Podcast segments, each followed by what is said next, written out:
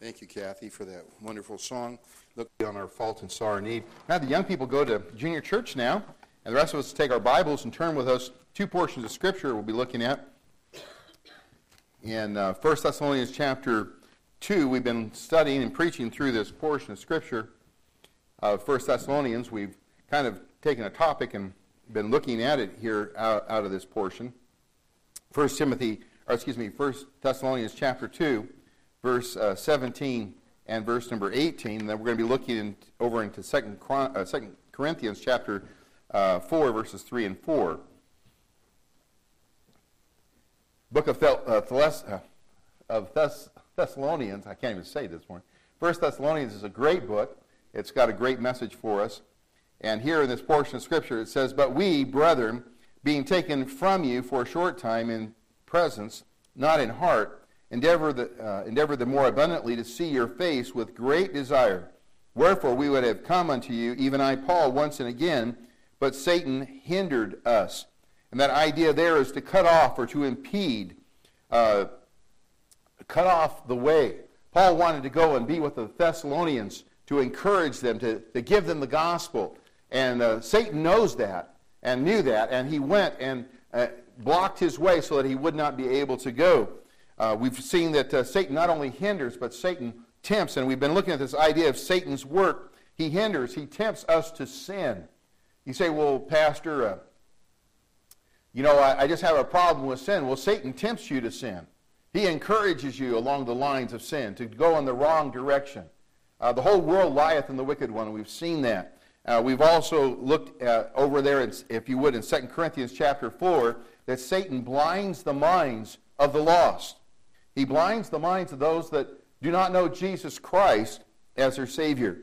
And we're going to be looking uh, and going a little bit further in this one, 2 Corinthians chapter 4, verses 3 and 4. It says, If our gospel be hid, it is hid to them that are lost, and whom the God of this world, referring to Satan, hath blinded the minds of them which believe not, lest the light of the glorious gospel of Christ, who is the image of God, should shine unto them. Let's pray. Dear Father, we pray this morning that you would help us to see how Satan works, how, how he operates. Lord, that we would not be ignorant concerning his devices. Satan has a plan, he has a strategy that he, that he plans for uh, people, for believers, and for others, Lord, so that uh, he can do all that he can to thwart the work uh, of they. But Father, how wonderful it is to know that you're greater than Satan. And Lord, we have a confidence and we have an assurance today from your word that greater is he that's in us than he that's in the world. And Lord, today I pray that you would just be with us and help us to see how Satan works and how we can, how we can continue to, to move forward uh, by, the, by the help of thy Spirit, by thy power. And Lord, we'll just give you all the praise, the honor, and glory. In Jesus' name we pray. Amen. We saw as we were looking at this idea, how does, how does Satan blinds? Well, he encourages people to look at another God rather than the true and living God. You know, God doesn't care, or Satan doesn't care if you look to any other God. You can be a, a pantheist uh, and you believe that, uh, that God's in all things. You, if that's what you believe, that's fine. Satan is, is fine with that because uh, he's the one that energizes that thinking. Uh, he doesn't mind if you look to Mary and you worship Mary. He doesn't care about that. That's okay. That's great. The problem, the, the, the thing is that as long as you don't look to the true and the living God for as the as your God and Jesus Christ as your Savior, He's happy with that. Because the whole world lieth in the wicked one. He is the one who generates the thinking of this world. And if we're not trusting in the Lord Jesus Christ, uh, then we are looking to another God. If you if you want to believe in Allah, people say, well, you know, all uh, we have all these different names, Baal and Allah, and they're all the same God. They're not the same God. Uh, they are directing, all, there's only one true and living God, and that's the God of the Bible. And folks, uh, if you're following a different God today, or Confucius, or Muhammad, or, or Allah, or any other God other than true and living God, you're not tr- following the, the, the God that's going to get you from here to heaven. And because it's through his son, Jesus Christ. Satan tries to get us to, to focus on our feelings. He tries to get us to, to, feel good. He blinds the minds. He encourages people just to go off of your feelings rather than the facts of God's Word. He, he encourages people to, uh, to follow the pleasures of this life. To follow the pleasures of this life. When you follow the pleasures of this life, you're not going to follow God. The Bible says we're to love God with all of our heart, soul, mind, and strength. And uh, if, that, if, if anything else, if we're following pleasures, and pleasures are what we are uh, giving our life over to, that has become our God. Satan's fine with that. That doesn't, he doesn't mind that at all. In fact, he will encourage that. How many times do people go and they try this over here because they, they think that's going to give them joy and that's going to give them happiness? Uh, maybe it's doing bungee, you know, bunging off of those rocks. You say, Pastor, I, I really like to do that. You know, your eyeballs, you know, you jump off of that, that rubber band, off of that big bridge. I would be afraid that rubber band would snap. You know, you say, well, Pastor, that would be a thrill. Yeah, that'd be a thrill, but then you're going to do it again. And, you know, after a while, that becomes old. And so now you look for a new thrill. And, it, and, and it's just a constant desire to, for something better, something more uh, exciting. The problem is that will never meet and fill that spot in your life, which is uh, a hole that is filled only by the Lord Jesus Christ. No matter what you try to do, no matter what you try to put into that, and Satan will give you a lot of different things to try to put into that place, to give you a sense of, of uh, longing and love and, and purpose. And the only way you can have that is through the Lord Jesus Christ. Satan blinds people's minds by trying to get people to go uh, uh, living by the pleasures of sin and the pleasures of this life. He, Satan tries, uh, he blinds people's minds by helping them to think that, that uh, the things of God are foolishness. Oh, you know what? That, that Bible, that's old and antiquated. You don't have to believe in that. And so Satan blinds people's minds because they hear people say that. And, and uh, you say, well, that was written so long ago you know what? This book is just as relevant today as it's ever been. In fact, you know, it's exciting because as you read the Word of God, I can even know what's going to happen in the future. Read the book of Revelation, it tells you what's going to happen. You can see the pieces of this book coming together uh, a one world government, a one world religion. You can see it all moving together uh, as, uh, as just a fulfillment of God's Word. This book is relevant for today, my friend. But uh, Satan tells people and blinds people's minds by saying that the things of God are foolishness. He blinds the minds of others by telling them, hey, you're all right. You don't need a Savior. You're religious. We are looking at that idea of, of people who were religious. The Jews had heard the, had, had the Old Testament scriptures. They knew the Old Testament scriptures. The Pharisees and so forth. Their hearts had waxed gross. Their ears had, were dull of hearing. They weren't listening to the things of God. These people were religious but lost. You know, folk who are religious but lost are the hardest to try to win to Christ, as I said before. They had the attitude, well, I'm okay.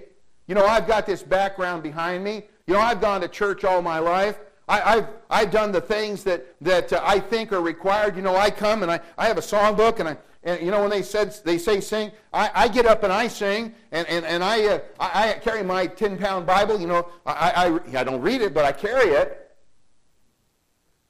Folks, can I tell you something? It's not, it's not about just having a Bible, it's what you do with the Bible. Reading the Word of God. Can I tell you something? It's not just about knowing about God and knowing about Jesus.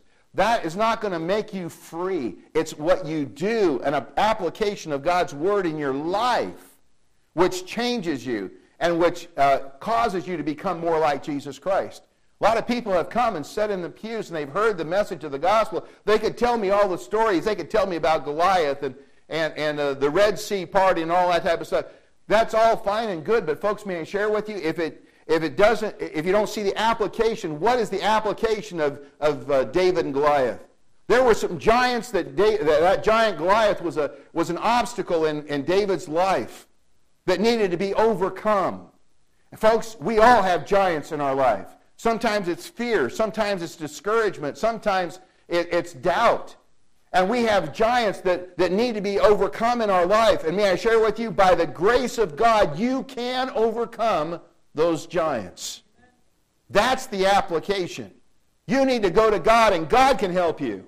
You may, maybe you have a giant in your life that's really large, a, a giant of alcoholism or drugs. And you say, well, Pastor, you know what? I just can't get rid, of, get rid of my drugs. I can't get rid of the alcoholism. Can I tell you something? By the power of God and you coming to God and say, God, I need your help. Please deliver me from this evil, wicked sin. See, part of the problem is this we don't want to call it sin. We come today and we call things diseases rather than sin. The things that, you know, alcoholism, people say, well, it's just a disease. No, God calls it drunkenness. It's called a sin. See, we want to mask it up and look, make it look real good. But I submit to you, until you deal with sin, it's not, you're not going to have, you're not going to have joy, the joy of the Lord. You're not going to have peace. And so when we, we think of this idea here that, that people who are religious, they say, I'm okay, I don't need anything. But until a person is willing to humble themselves, as Jesus said, as a little child, you cannot go to heaven. I need a Savior. I'm a sinner, and all of us are. And praise God that God knew that we were a sinner. We were on our road to hell because of our sins. The wages of sin is death. The soul that sinneth, it shall die, God says. But the gift of God is eternal life through Jesus Christ our Lord. You can't go to heaven until you have a new nature, a heavenly nature. Jesus told Nicodemus in John chapter 3, verses 5 through 7, Ye must be born again. He says, Verily, verily, I say unto thee, except a man be born of water and of spirit, he cannot enter the kingdom of God. That which is born of the flesh is flesh, and that which is born of the spirit is spirit. Marvel not, I say unto you, you must be born again. Jesus came to give you a new nature, a heavenly nature. Titus chapter 3, verse 5 Not by works of righteousness which we have done, but according to his mercy he has saved us by regeneration and the renewing of the Holy Ghost. That word regeneration is new birth. You need a new birth.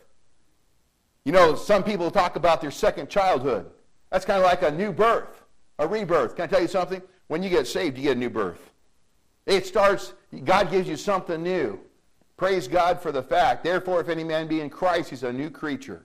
Old things are passed away. Behold, all things are become new. Satan tells people who are religious, you're okay. He blinds their minds. They don't need the gospel. And if you're religious here today without Jesus Christ, I don't care if you've had ancestors way back that were religious, went to church, were good people, doesn't mean that you're on your way to heaven. Satan blinds the minds lest the light of the glorious gospel of Christ should shine unto you. Satan also does something else. Satan provides the lost with a different gospel to believe. Turn with me, if you would, to Galatians chapter 1. We're talking about Satan blinding the minds. One of the things that Satan does, he blinds the minds, lest people see the, see the light of the glorious gospel. Galatians chapter 1, verse number 6. I think this is very important. Satan provides the lost with a different gospel to believe. Galatians chapter 1, verse 6, the Apostle Paul is speaking to the church at Galatia because Paul had gone to this area. He had given them the gospel that Jesus Christ died for their sins according to the Scriptures, that he was buried and rose again the third day according to the Scriptures. That's the gospel. That's how you're saved. You believe what God said about his son. He was a Savior. He died for you. He was buried and rose again. That is the gospel. That's how you know you're going to heaven. That's your standing, being able to go. They came, some people came in behind the Apostle Paul and were teaching another gospel, a different gospel. And look what it says in, in Galatians 1 6. I marvel that you are so soon removed, Paul speaking, from him that called you unto the grace of Christ unto another gospel. The word another there is the Greek word heteros. It's dealing with a different gospel. This gospel that was being brought into this church at Galatia to these believers was a different gospel. It was different than the one that Paul said. Jesus died for your sins. He was buried and he what? Rose again. You've got to believe those things. Jesus died for your sins. He shed his blood to pay for your sins. He was buried and the third day he rose again. These people are, that were coming behind Paul were bringing another, a different gospel. And look what he says in verse number 7 which is not another. That word another, it looks like in the English, it looks like the same another as in verse number 6, but it's a different Greek word. That word is allos. And that word allos means another of the same kind. He says, let me just tell you something. Here's, th- this new gospel that's being brought in and taught by people in the church is not the same gospel that I preached unto you. It's a different gospel. And people say, well, you know what? It doesn't matter what you believe as long as you believe. That's not true. That's not true. And Paul, look what he says here as he's talking in verse number 7. He says, There is, which is not another, but there be some that trouble you. These people are bringing in this other gospel. And this other gospel was this. They were saying, you know what? You need to believe in Jesus Christ, that he died, he was buried, and rose again. You believe that. You must believe that. That's important. And so people were saying, yeah, yeah. But then they were saying this you must keep the Old Testament law as well in order to be saved. Because, you know, the Old Testament law is good. And you need to keep the Old Testament law plus believe in Jesus Christ. And then you're going to go to heaven. That was another gospel. Look what he goes on to say. These people were troubling these believers and would pervert. Can I tell you something? Another gospel, a different gospel than the gospel that's found in John or 1 Corinthians 15, verses 1 through 4, other than the, the, the Jesus died, was buried, and rose again. Any other gospel than that is a perversion. And that's what he's saying here. That word perversion means to turn around. That would uh, pervert or turn around the gospel of Christ. But though we or an angel from heaven preach any, of, any other gospel unto you than that which we have preached unto you, let him be accursed. Accursed, anathema. Paul was making an interesting, uh, interesting statement here. Let this person, if a person preaches another gospel unto you, let him be accursed, forever separated from God. That's a pretty strong statement. As we said before, so say we now again, if any, any man preach any other gospel unto you than that ye have received, let him be accursed. You know, Satan is a copycat. He's a copycat. For example, you say, well, Pastor, what do you mean? Well, as you have a holy trinity, God the Father, God the Son, and God the Holy Spirit, Satan has an unholy trinity. Satan, in the position of God, the Antichrist, which is going to be on the earth, and I believe he's alive right now, and the false prophet. Those three are the un, what we classify as the unholy trinity. Satan mimics God. He gives you a similar, but it's a diversion. Let me give you a, an example of how Satan is a copycat. We find this in, in the Old Testament, 1 Kings chapter 12. 1 Kings chapter 12. Because we're talking about this idea of a, a different gospel, a different religion. 1 Kings chapter number 12. Satan blinds people's minds by giving them a different gospel. Here in this portion of Scripture, to give you a little bit of a background, you had Solomon, who was the third of the, the kings of the nation of Israel. Solomon, remember, he had 700 wives and 300 concubines, and, and they encouraged him to, to uh, go after false gods. And, and so he was, he was putting up temples and all over the place for all these false gods. And he was encouraged, these wives said, Well, I want, one, I want a special place of worship for my God. So he was just doing whatever. He wasn't following the true and living God any longer, he was following the gods of the world. And God says, Okay, because you've done that, Solomon, I'm going to divide the kingdom. Ten tribes in the north and two tribes in the south. Uh, two of the tribes, the two tribes in the south were Judah and Benjamin. He says, ten tribes in the north, I'm going to split this kingdom in, in, in half. And the ten tribes in the north are going to follow after a different person, and his name was Jeroboam. Jeroboam, uh, he was a, a person who uh, decided, you know, uh, I'm going to rule up here, but, you know, the place of worship was down here in Jerusalem.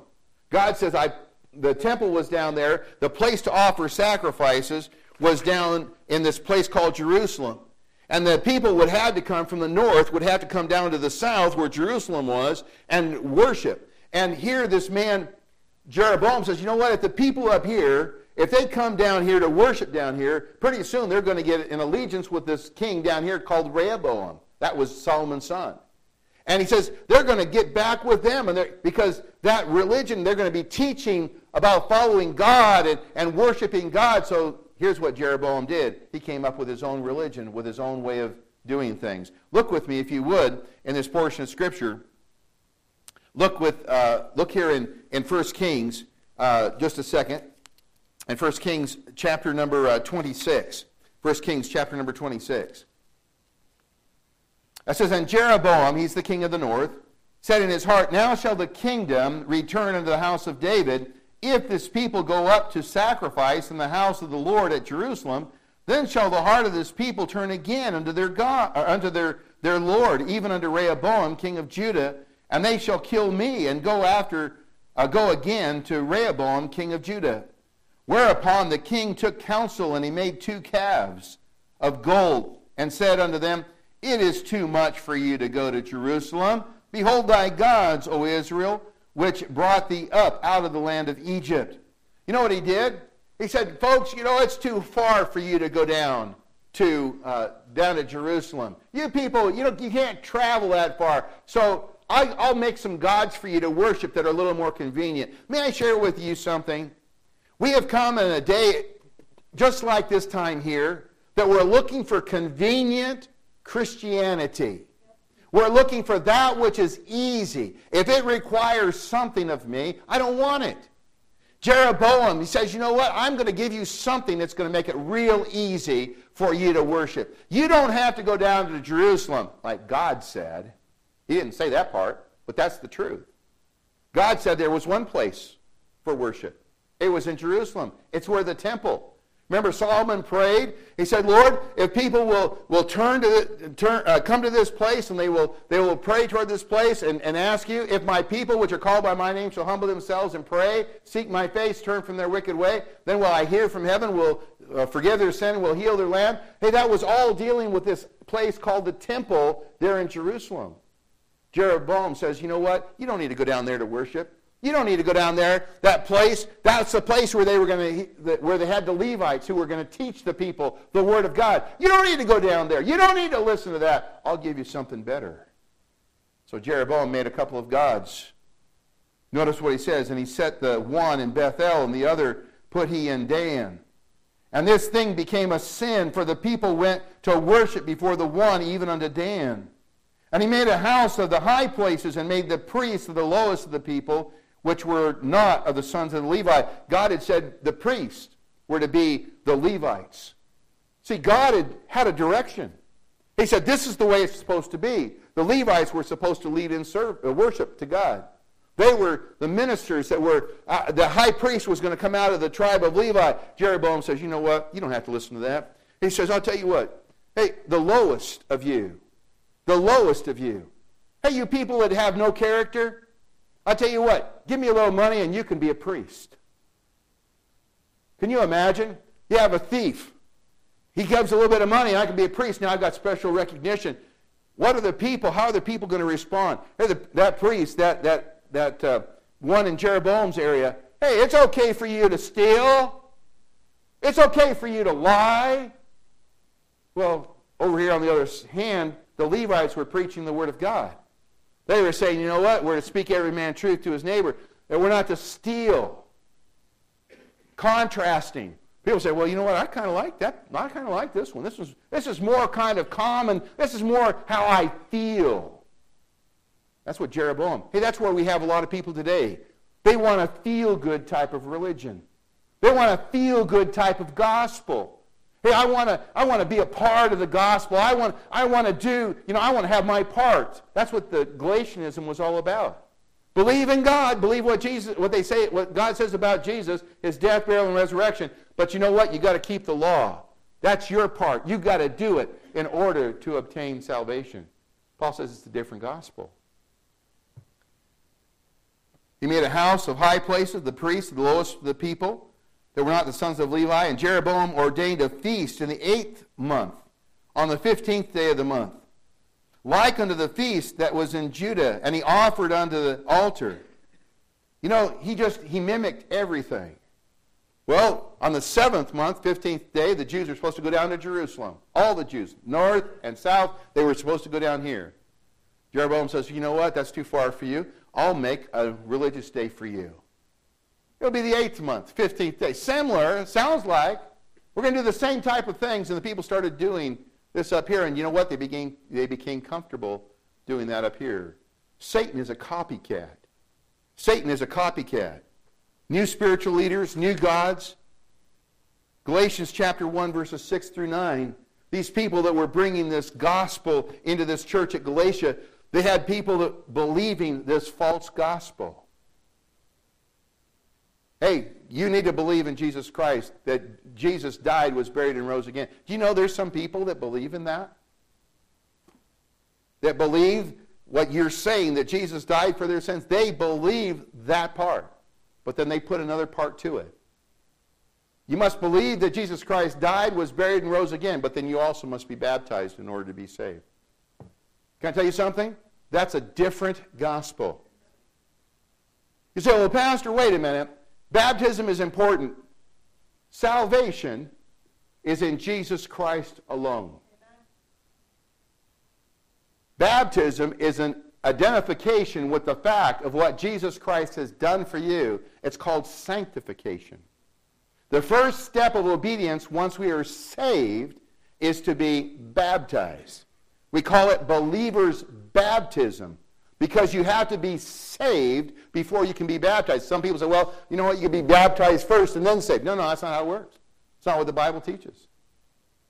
Those that gladly received his word, the gospel, were baptized, and there were added unto them 3,000 souls. The Bible tells us in Acts chapter 2. People say, well, you know, Pastor, um, I believe that you need to believe the gospel. I am with you on that, that Jesus Christ died, was buried, and rose again. I understand that. But uh, may I share with you, I believe that you need to be a church member. You know, believe plus become a church member in order to be saved. Can I tell you something? That's another gospel. Um, Pastor, I believe that you, be, you must believe that Jesus Christ died, was buried, and rose again. You must believe that, and you must have keep the sacraments. Folks, you know, take, partaking of the Eucharist and, and obtaining a little bit more grace, that's a different gospel, folks. People in the Catholic Church are, are preaching a different gospel than the gospel of the Bible. The Muslims are teaching a different gospel. They may talk about Jesus and believe that he is one of the prophets, but may I share with you, it's a different gospel. It's not the same gospel. Seventh day Adventists are preaching a different gospel. Faith in Jesus Christ, they'll use that terminology. And so many Christians uh, will get involved with that and say, Yeah, I believe, but they also believe you've got to keep the Old Testament law. That's a different gospel. And Paul says, Let them be accursed. You know what? Because you'll go to hell if that's what you're depending upon to get you to heaven. Neither is there salvation in any other.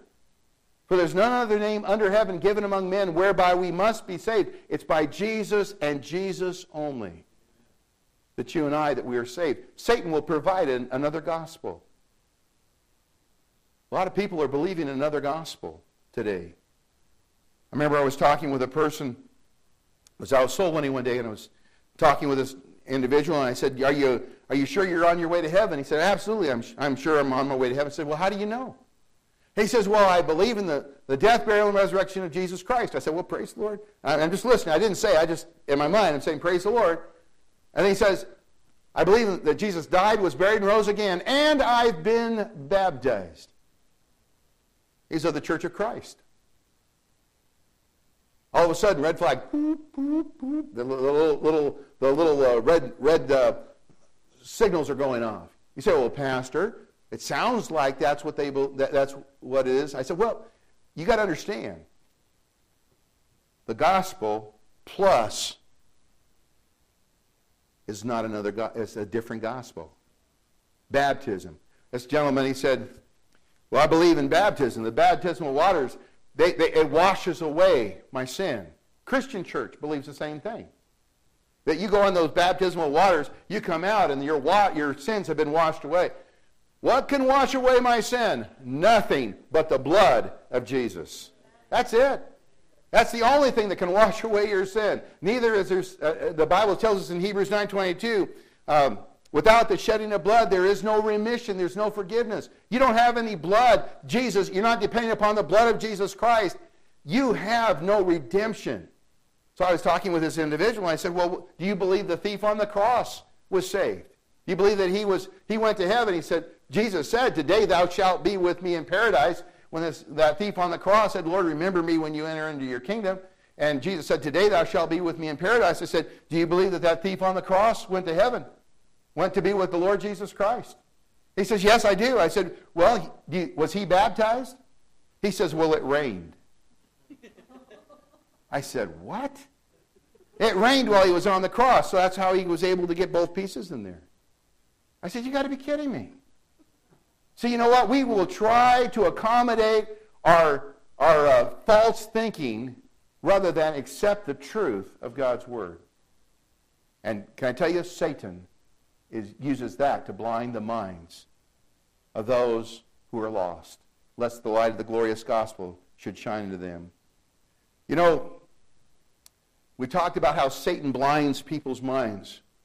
Folks, I'm, I'm convinced there are a lot of people today that are believing in a false religion. They're believing in a false gospel, and Satan has done a great job.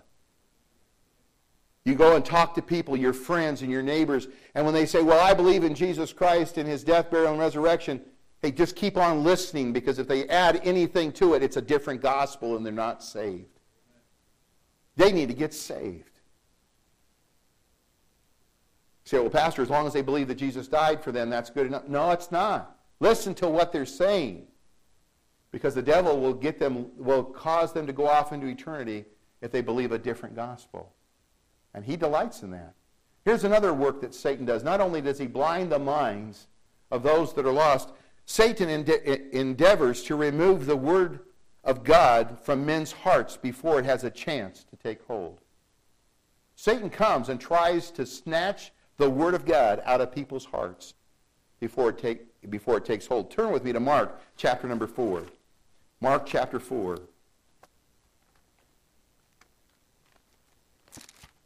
In Mark chapter number 4, beginning with verse number 14, Jesus is talking about the parable of the sower and the seed. It says in verse 14, it says, The sower soweth the word.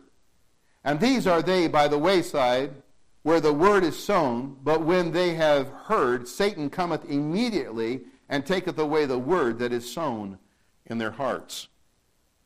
Jesus is teaching the folk a parable about the sower and the seed. He uses an analogy of the heart of a, man, a heart of a man or woman, boy or girl, as being four different types of soil into which a seed might fall. These four soils, one is by the wayside. It's a hard, hard, uh, uh, hard heart.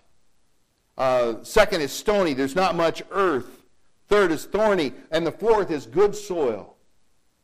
That first one, as you consider that, that wayside, the Bible says, in it, the sower soweth the word. The word of God, my friend, is precious. This book called the Bible is precious.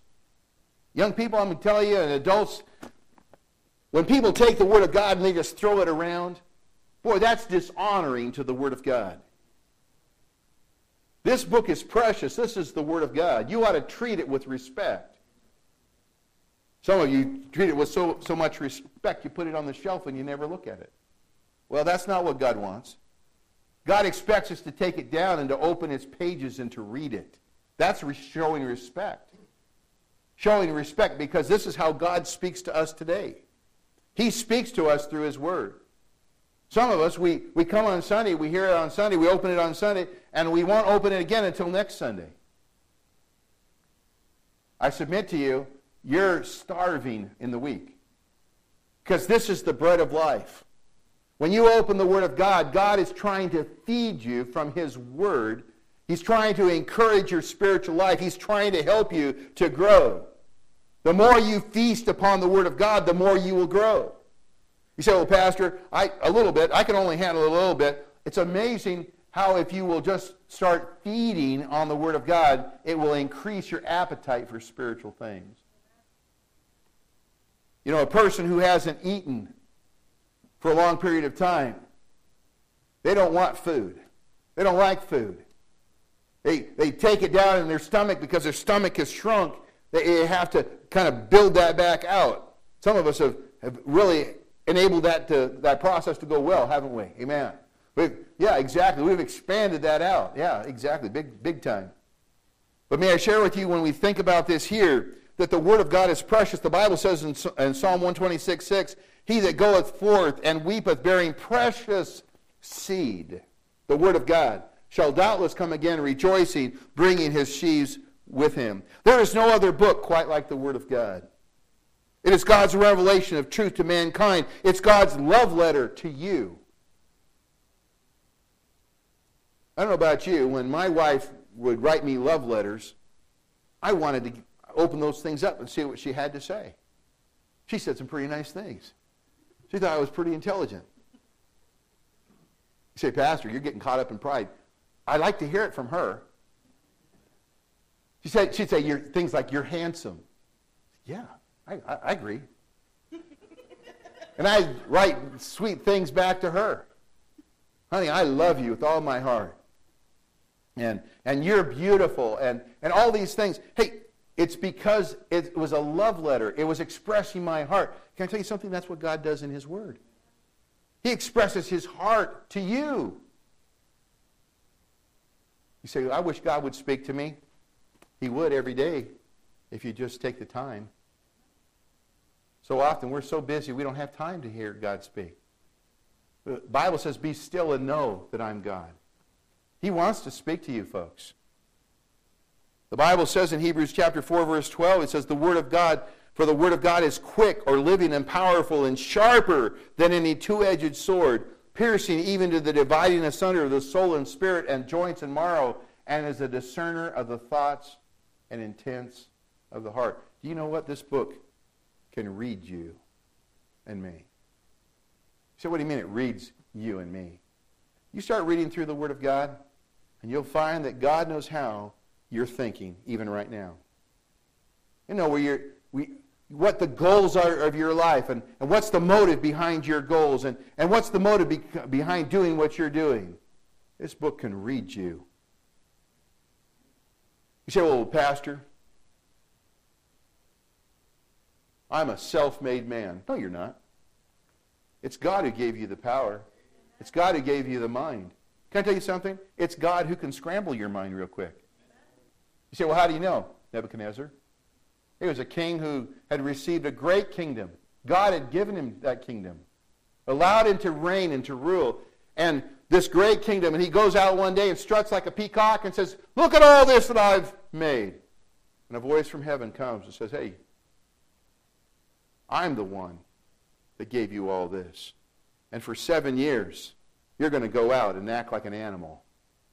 And he lost his mind for seven years and lived like an animal can I tell you something? All of us need to realize there's a God. There's a God who's in control.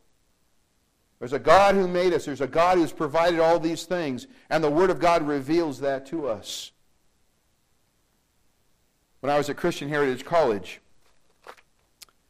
down in the San Diego area, there was a psychologist who said, you know what, I'm not, I don't, uh, I'm, I do not go to the leaning of the world psychology. And can I tell you something?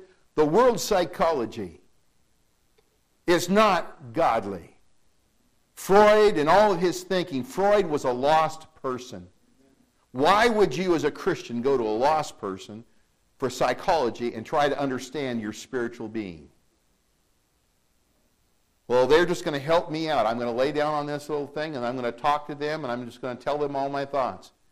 Can I tell you something? You need to go to the great counselor the Lord Jesus Christ. And there, one of the, the, the, count, the uh, psychologist that was there at Christian Heritage College, he said, you know, I'm not going to use the world's philosophy in establishing this, this uh, course on psychology. I'm going to use the book of Proverbs. And that's what he did. The problems that you had, he would look at the scriptures and look at Proverbs. Proverbs is God's wisdom. God has an answer for your need. God has an answer for your problems. If you go to God, God can help you. But you know what? We as Christians we'd rather go to a secular person, a person who doesn't know God. In fact, many times people who hate God. And say, now you help me and get me straightened out. Folks, we are so messed up in our thinking. We need to get back to God. We need to put God first in our life. We need to fill our mind and our heart and our life with God and let Him have control. We need to surrender all to Jesus Christ.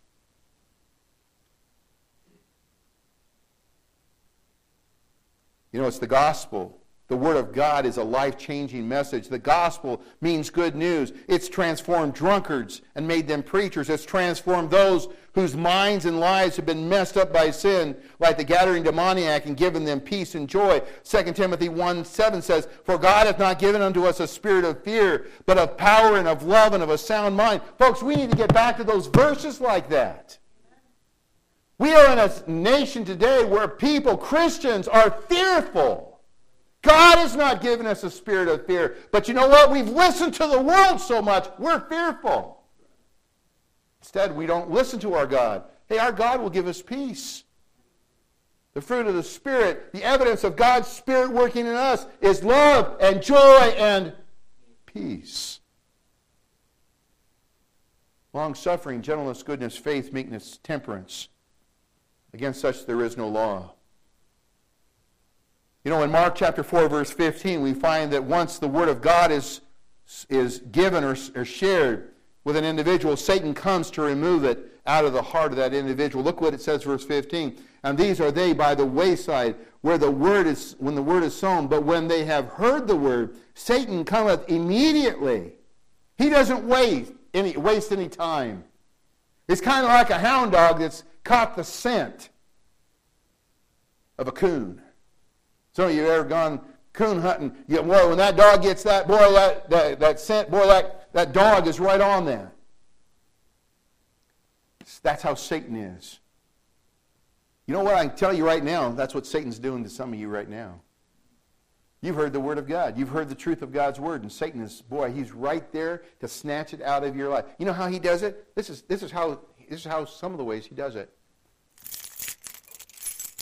People get their keys Christians will get their keys when the Word of God's preaching, and they'll get out and they'll start doing this. And all of a sudden, that person, where the Spirit of God is trying to, to work on that, that person's heart and life, all of a sudden, people are doing this. And that person's mind is diverted. Satan is stealing the verse, that scripture, out of that person's heart. Or how about this one?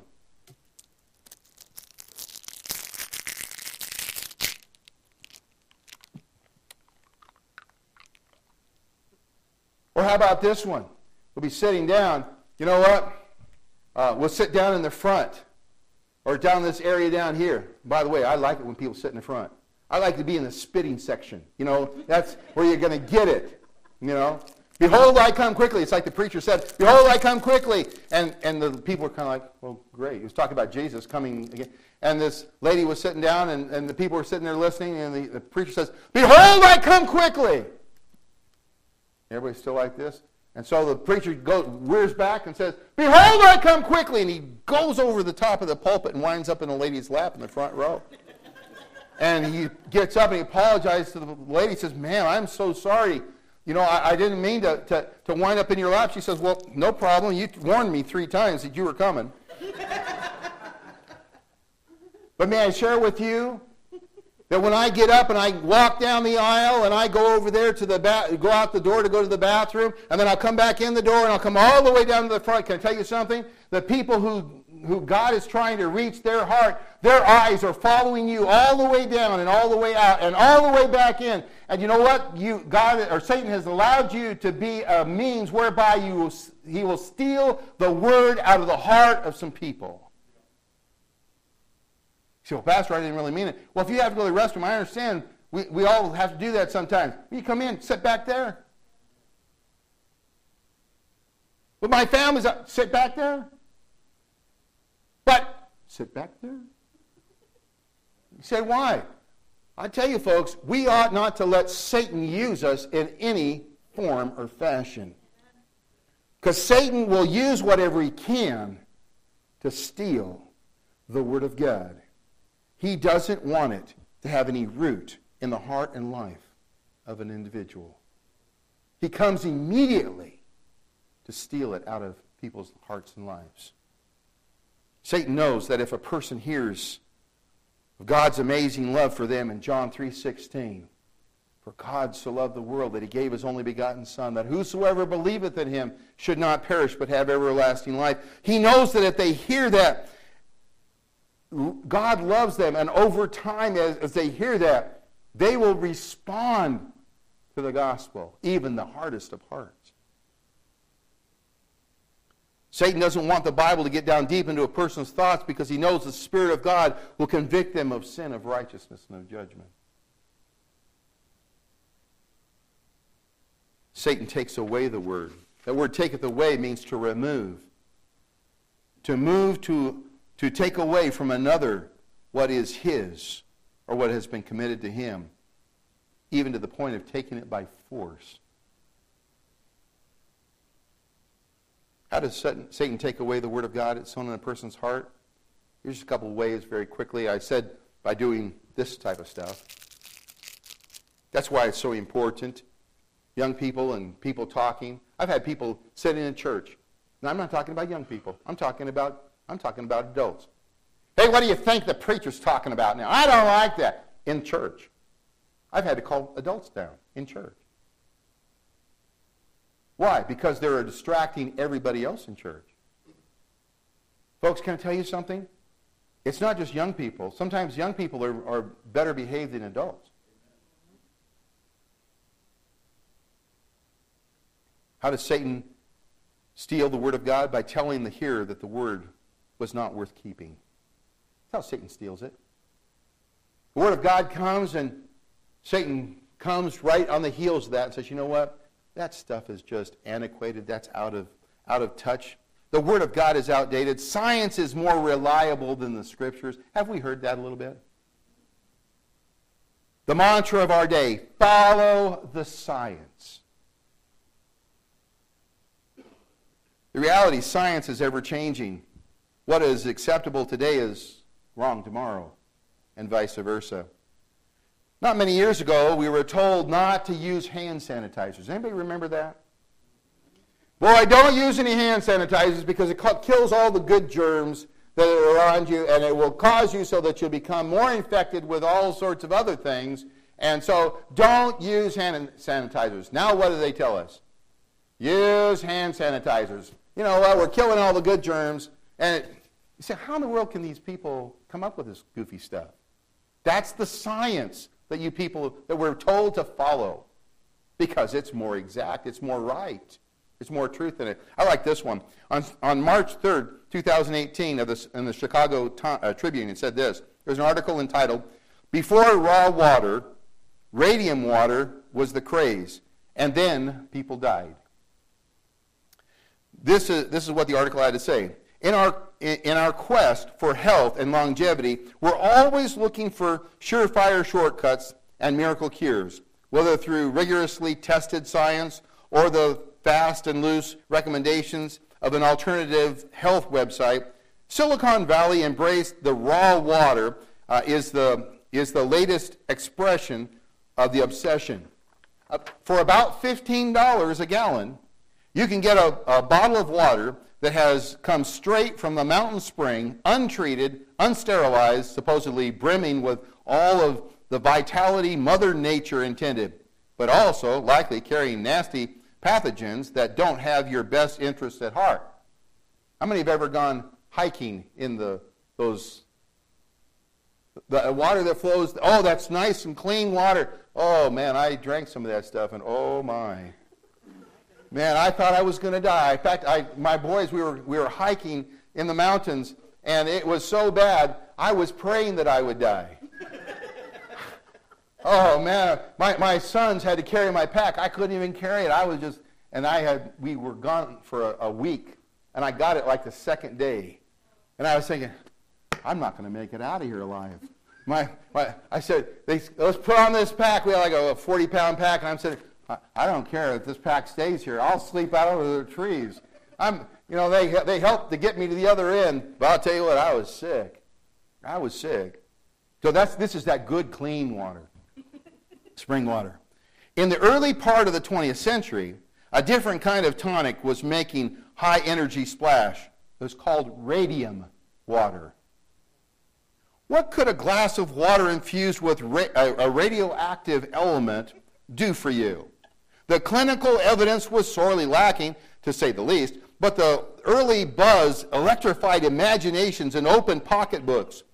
Though the science of radioactivity was in its infancy, doctors and lay people and Tribune reporters were all quick to declare radium to be the grand bringer of health. Such intoxication over the latest, greatest thing inspired people to not only quaff at the elixir of youth, though to banish all manner of disease, from anemia to high blood pressure to gout and arthritis. If you just take this stuff, man, it's going to take care of gout. It's going to yeah, it's going to take care of gout. Radium, radiation water, well, that's going to be great for you. It's going to clear everything. It's the, the, um, the elixir of youth. But also to put their trust in devices that promise to deliver therapeutic doses of radioactive energy continuously. It would take decades and several deaths before the fanciful notions about radium and radioactivity to be dispelled. Hey, that's science. Follow the science. Folks, can you tell you something? You need to follow the scriptures. God's word has been forever settled in heaven.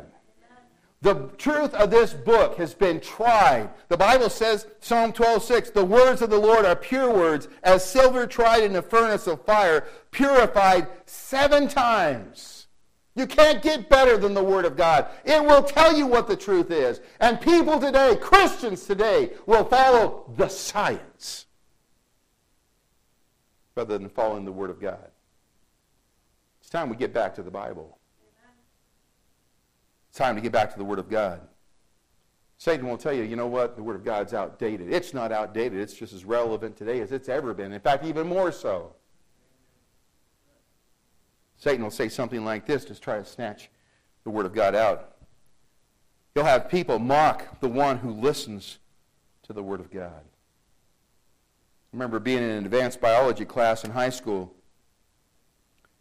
And the teacher gets up and the, toward the first of the, the class time period. It's an advanced biology class. And I was sitting there as a student. The teacher would said something like this As we all know that evolution is true. And anyone with a scientific mind can clearly see the facts for themselves. Only a fool would believe in creation. And, you know, all the kids in the class, you know, we don't, I don't want to be a fool.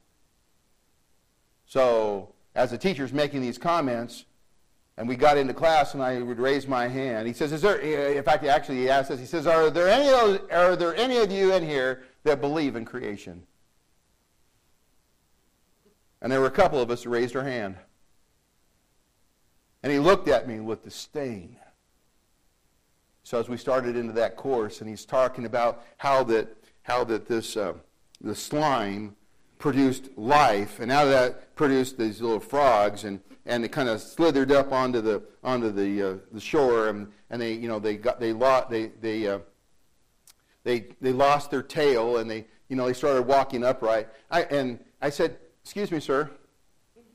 Where's the transitional forms in archaeology? Well, they're there. I said, sir, there's not one transitional form going from one species to another.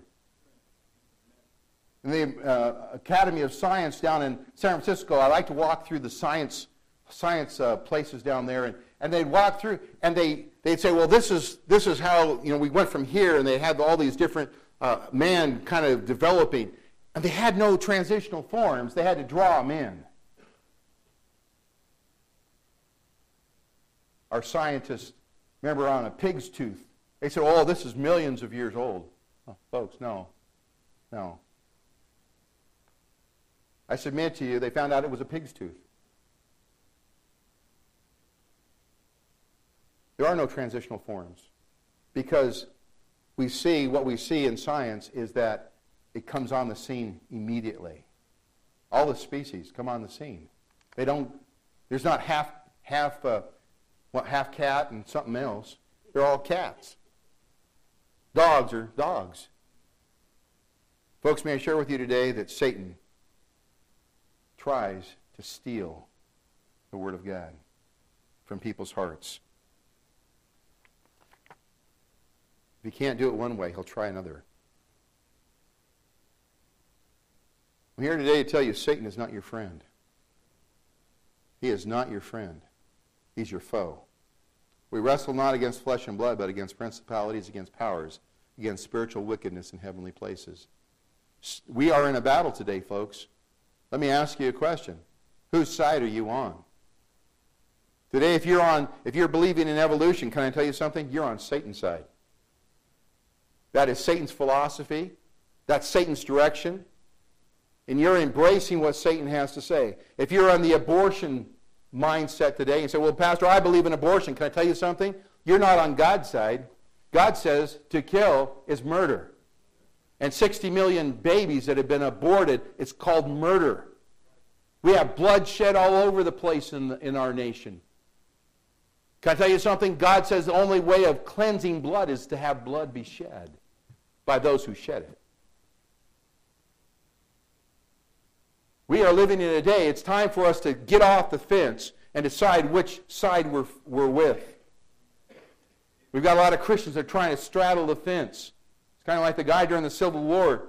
He was trying to please everybody, and so on the, the top he had, he had a Union uniform, and in the, on the bottom he had a, the South uniform. And so he got shot in the, he got shot in the top by one side and got shot in the bottom on the other side. Why? Because he was being both sides. Folks, you can't be both sides. It's time for us as Christians to stand up and say, I believe what the Bible says. And I'm going to follow what God says. I'm not going to go with Satan. Folks, we are living in a day, if we don't do this now, our nation is going to pay the debt. And the consequences are going to be horrendous. It's time for us to stand up and be identified with Jesus Christ. Let's pray. Our Heavenly Father, we come before you right now, and we realize that Satan is alive and well. Lord, he provides another, a different gospel for people to believe, provides a different religion. Doesn't matter what the religion is. There's so many isms, spasms, and spasms out there that he provides. Doesn't matter. Just as long as they don't come to the, the saving knowledge of Jesus Christ. Lord, he comes and he tries to snatch away the word that's sown in people's hearts. Lord, I pray that you'd help us to realize that Satan is working. Lord, that we would not be part and parcel to what he's doing. That we would not allow ourselves to, to go in that direction, to be used by him to, to snatch away, whether it be in our services here or to lead people astray by telling them they don't need to believe the Bible. And I've heard Christians say that. God, I pray that you would wake people up. Lord, I pray right now, if there's one without Jesus Christ, I pray they'd get saved today. Lord, there's people that are listening on the internet. I pray that they would receive Christ as their Savior, that they would decide today to make Jesus the King and Lord of their life. That they would surrender their life to Him. And I pray, God, right now that you would have your will and way. Every head bowed and every eye closed today as you're thinking about the message right now, let me share with you the gospel. The gospel is, is that Jesus died for your sins, was buried, and rose again the third day, according to the Scriptures. You're a sinner who needs a Savior. You need to have Jesus Christ come into your life and save you from your evil, wicked sins so that you can go to heaven one day and have a relationship with God. If you're not sure, if you've never asked Jesus to be your Savior, I pray today that you'll humble yourself and you will surrender to the Lord and ask Him to be your Savior. Right now, where you're seated, you can pray a simple prayer if you truly mean it and say, Dear God, I know I'm a sinner. I believe Jesus died for me. I believe He shed His blood on the cross to pay for my sin. And today, I want to ask Him to be my Savior. I want Him to come into my heart deliver me from my sin. I want to follow him the rest of my life. In Jesus' name. If you prayed that prayer and you truly meant that and you asked Jesus to be your Savior, Bible says that he has come into your heart and he saved you. If you prayed that prayer and you meant it with no one looking around, would you do me a favor? I'd love to pray for you as you begin your new Christian life. Would you just slip your hand up for a moment and say, Pastor, I prayed that prayer. I asked Christ to be my Savior. Let me ask you, dear Christian, have you been sidetracked by Satan? Or have you been used by Satan to cause others to stumble and to fall? Today, if that be where you are, I pray that God would speak to your heart say, from this point forward, I'm not going to do that anymore. Dear Christian, let me ask you, are you just uh, in that mindset, it doesn't matter what you believe, just as long as you believe? Can I tell you something? That's a lie from the devil. It does matter what you believe. And I pray today that you'd ask Jesus Christ to be the Lord of your life if you're saved. He wants to be. The only place of true joy and peace is in the surrendering of your life to Him. Dear Father, I pray that you would uh, be with us right now as we have the song of invitation. And Father, I pray if you are speaking to our hearts, I pray that we would not turn you away, but Lord, you would just uh, work in our hearts and draw us to yourself. We thank you for your goodness, Lord, but we pray right now for the convicting power of the Spirit of God, that Lord, you draw us to yourself. In Jesus' name we pray. Amen. Let's stand and, and turn your songbooks to page 280. Softly and tenderly, Jesus is calling, calling for you and for me.